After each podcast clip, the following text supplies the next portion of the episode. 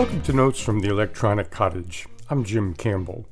Well, spring is busting out all over, including in the digital world.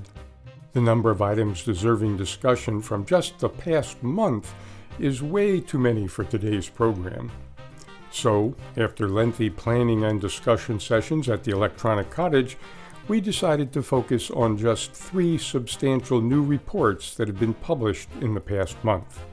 While journalism in this country continues to experience huge challenges, and while traditional sources of news and investigative information are often forced to cut back their work and coverage because of shrinking economic resources, a spate of other resources are stepping up to help fill the gap.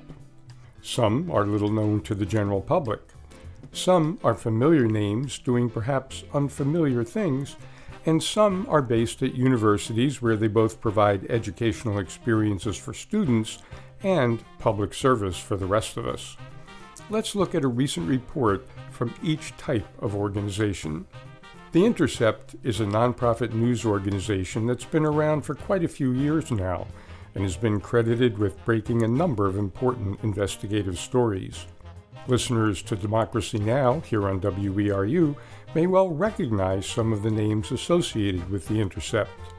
This past month saw another breaking report from that group, this one on a special online focused team in the Chicago Police Department known as the SOMEX team, founded by that department in 2019.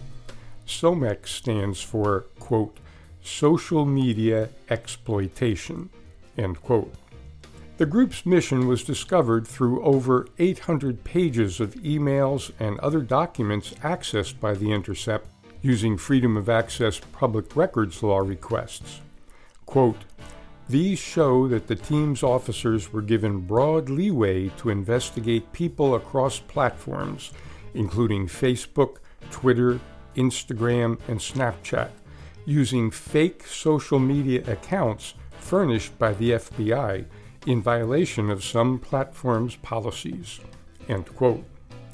That last sentence might be a bit troubling to some listeners. Not only are Chicago police officers interacting with people online using fake identities, those identities and backup documentation for the identities, including artificial intelligence generated photos of people who don't really exist, are being provided by the FBI.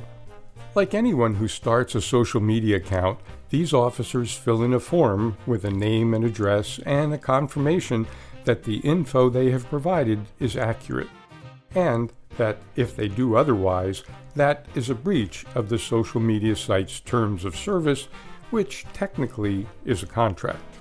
Facebook, for example, has previously found this type of activity occurring in both New Orleans and Memphis and asked the police departments there to cut it out. Doesn't seem to have had much effect, at least in Chicago. We'll provide a link to this report and its documentation, as well as to the other reports we'll mention today, on the page for today's program in the Public Affairs Archive at www.weru.org.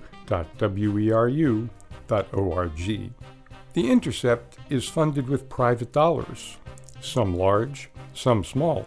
On its website, which is theintercept.com, the organization invites readers to become members and to become sources.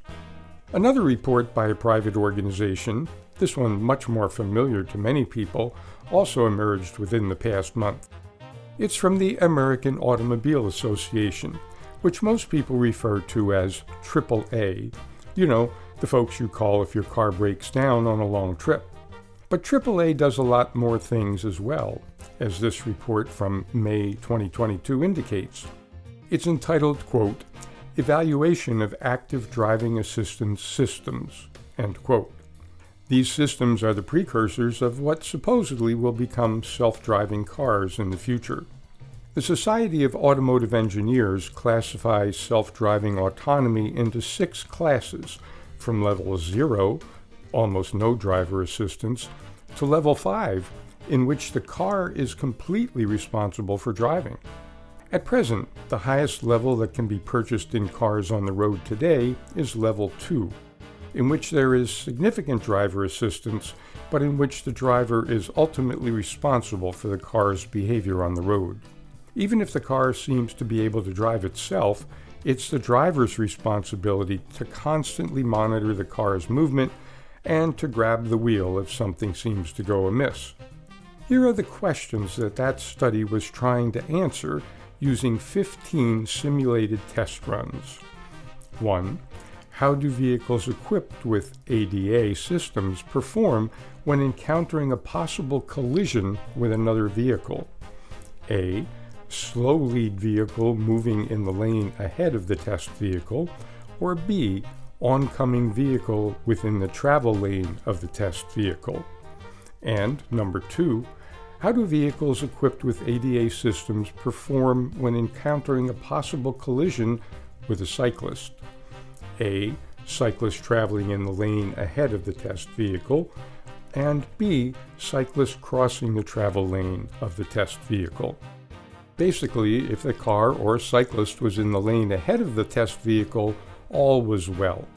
If an oncoming car in the driver's lane was involved, however, in the test, there were collisions in all 15 tests.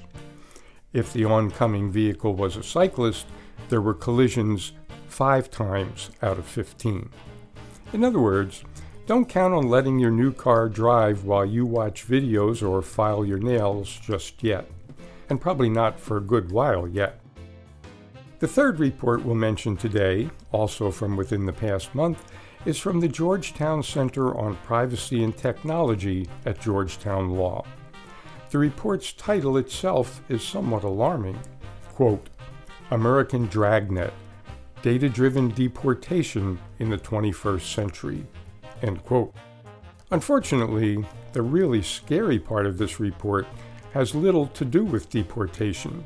It reports on the data gathering activities of ICE, the Immigration and Customs Enforcement Service. Quote, when you think about government surveillance in the United States, you likely think of the National Security Agency or the FBI. You might even think of a powerful police agency, such as the New York Police Department. But unless you or someone you love has been targeted for deportation, you probably don't immediately think of Immigration and Customs Enforcement, ICE. This report argues that you should. Our two year investigation, including hundreds of Freedom of Information Act requests and a comprehensive review of ICE's contracting and procurement records, reveals that ICE now operates as a domestic surveillance agency. End quote. Further on, the report indicates that, among other things, quote, ICE has scanned the driver's license photos of one in three adults. ICE has access to the driver's license data of three in four adults. ICE tracks the movements of drivers in cities home to three in four adults, and ICE could locate three in four adults through their utility records. End quote. There is more much more to this report, and we recommend it to anyone who has any interest in their personal privacy or in the role of government in our society. The report makes a set of suggestions for Congress to act on to address some of the very troubling material in the report.